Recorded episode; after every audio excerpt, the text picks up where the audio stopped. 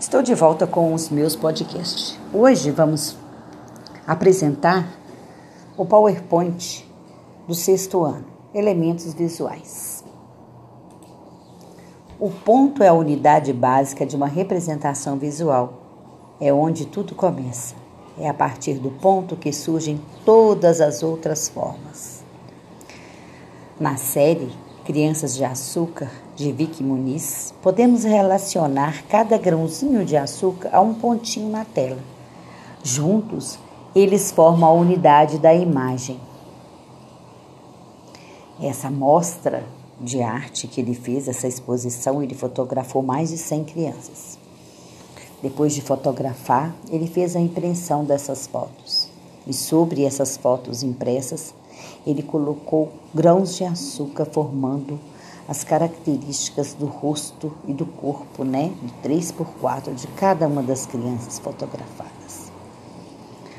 Algumas das crianças fotografadas foram colocadas a fotografia em potes pequenos com açúcar dentro para ver que essa era a função da exposição, mostrar que é possível realizar atividades de artes diferenciadas, fazer instalação ou performance usando elementos, assim como ele fez na fotografia e na exposição Crianças de Açúcar em sua série.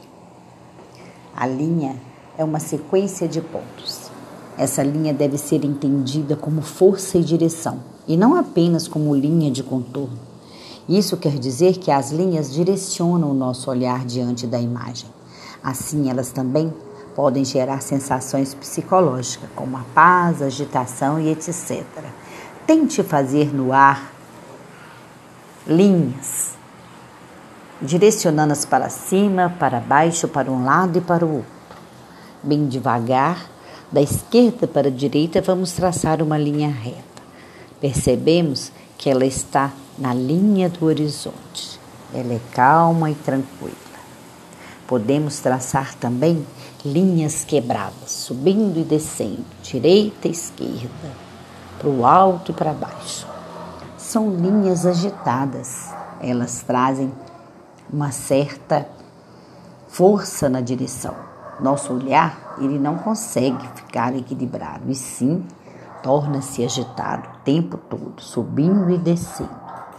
Observe na lâmina, onde tem o desenho da zebra, se você piscar e fechar os olhos várias vezes, você vai perceber uma agitação nas linhas.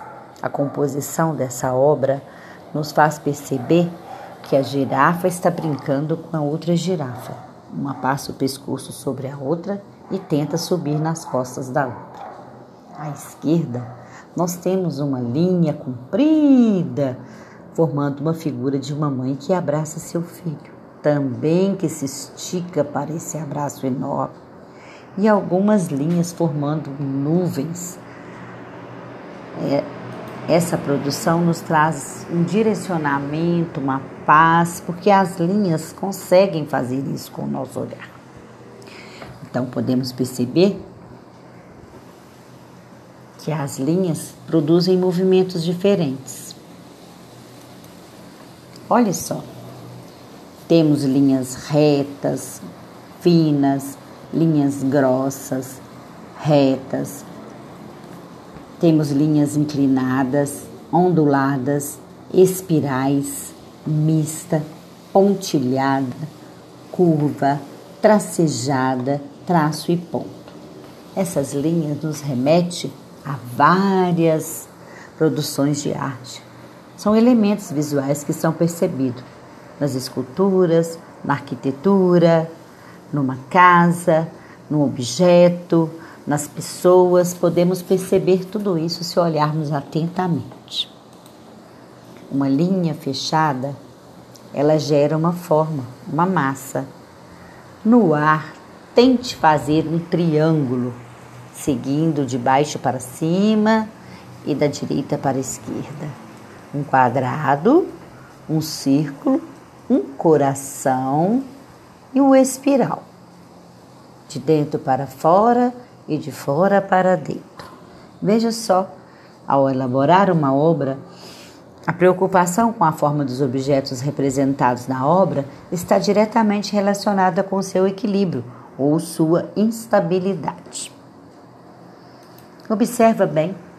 Olhe só, Pitmundri, em seu em sua produção quadrados amarelo, vermelho e azul, demonstram linhas paralelas, verticais e horizontais. Ele conduziu essa pintura colocando cores. E nós podemos ver o equilíbrio dessa obra quando percebemos ele num todo.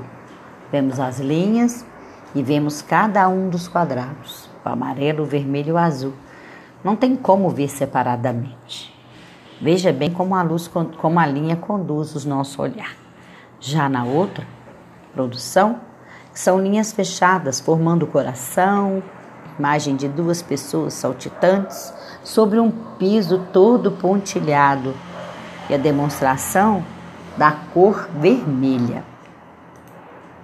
São elementos visuais que influenciam as impressões que temos ao olhar para uma imagem. Elas se relacionam e se organizam no espaço. Pode acontecer de forma bidimensional ou tridimensional. Antes de falar do bidimensional ou tridimensional, podemos falar da textura. Textura é aquela sensação tátil de que você poderia tocar na obra e sentir uma porosidade, um volume, um relevo. Observe bem nessa obra de arte. A mãe com uma criança no colo, da esquerda, onde os tons de azuis foram colocados, trazendo uma ideia de claro e escuro forma, fundo, perspectiva. O branco, ele foi usado para criar essas tonalidades, chama-se matizes. E o preto para dar profundidade e ao mesmo tempo criar as nuances. Não confunda as cores para fazer a sua pintura. A cor é muito importante. Você não precisa de uma gama muito grande. Você pode, através das cores primárias, trazer para sua pintura as cores secundárias e terciárias. Olha a profusão de cores entre o vermelho e o amarelo, o azul e o amarelo. Aqui nessa produção de arte aqui nós temos umas marinas, né? Os barcos, um ponte, onde a mistura do azul com o amarelo veio trazendo verde e do vermelho com amarelo tons de laranja, até chegar num vermelho bem brilhante. Isso é a intensidade de cores que provoca o nosso olhar. Quanto às obras e o plano, num plano podemos ter altura e largura. No caso, no desenho, na fotografia e na pintura. Sobre uma base podemos ter somente altura e largura. Por isso ela é chamada de bidimensional. Já na modelagem, na escultura e nas instalações, nós temos três elementos, né? Profundidade, altura e largura. Então é o tridimensional. Conhecemos também formas de ilusões tridimensionais em superfícies bidimensional. É o que acontece, por exemplo, no cinema 3D, mas também pode ser gerada com outras técnicas. Podemos observar nos desenhos que o bidimensional tem duas dimensões, representada por um quadrado. Nós temos a altura e a largura. E já num sólido, a gente tem uma dimensão tridimensional, que é o cubo, nós temos altura, largura e profundidade. Observe nessas, nessas obras de arte. Les Moselle de Avignon, de Pablo Picasso, são três mulheres, são as mulheres, são cinco damas, né? Que parecem que foram recortadas e coladas. Dá uma impressão quase tridimensional, mas nos confunde o olhar mesmo, porque ele é bidimensional. Já na outra produção de arte, Olha só, o tubarão parece que vai sair do quadro, ele está saltando. E a representação desses dois, dessas duas pessoas, nos diz qual é a profundidade, a altura desse quadro e a largura dele. Olha só, os pés saltam para chutar o homem na sua representação dessa obra. Espero que vocês consigam entender bem todas essas esses, esses elementos importantes para a construção de, ou produção de uma obra de arte. Aqui nós apresentamos para vocês nas referências das obras de arte. Eu espero que vocês pesquisem um pouco mais para nos trazer relações sobre o nosso trabalho de hoje, que foi a apresentação desse PowerPoint. Espero que vocês curtam bastante e aguardo os nossos links para termos mais conhecimento sobre essas produções de arte e esses elementos importantíssimos na leitura de e apreciação de uma obra. Abraços, até a próxima!